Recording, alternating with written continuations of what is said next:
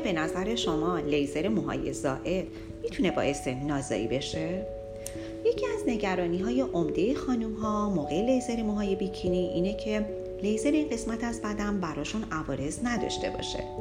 و بیشترین نگرانی در مورد عوارض منجر به نازاییه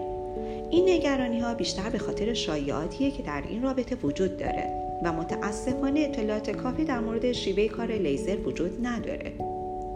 اشعه لیزر موهای زاید تنها بر روی فولیکول های مو که در سطح اولیه پوست هستن نفوذ می‌کنن و اصلا به اندام و ارگان های داخلی بدن نفوذ نمی‌کنن به خاطر همینه که این شایعه که اشعه به اندام های جنسی و تولید مثل برسه از اساس غلط و اشتباهه. باید دقت کنیم که لیزر موهای زاید با دستگاه مثل SHR یا IPL به هیچ وجه توصیه نمیشن. مجموعه تهران اسکین مرجع تخصصی اطلاع رسانی پوست، لیزر و زیبایی کشور ارائه دهنده خدمات تخصصی در این زمینه ها می باشند.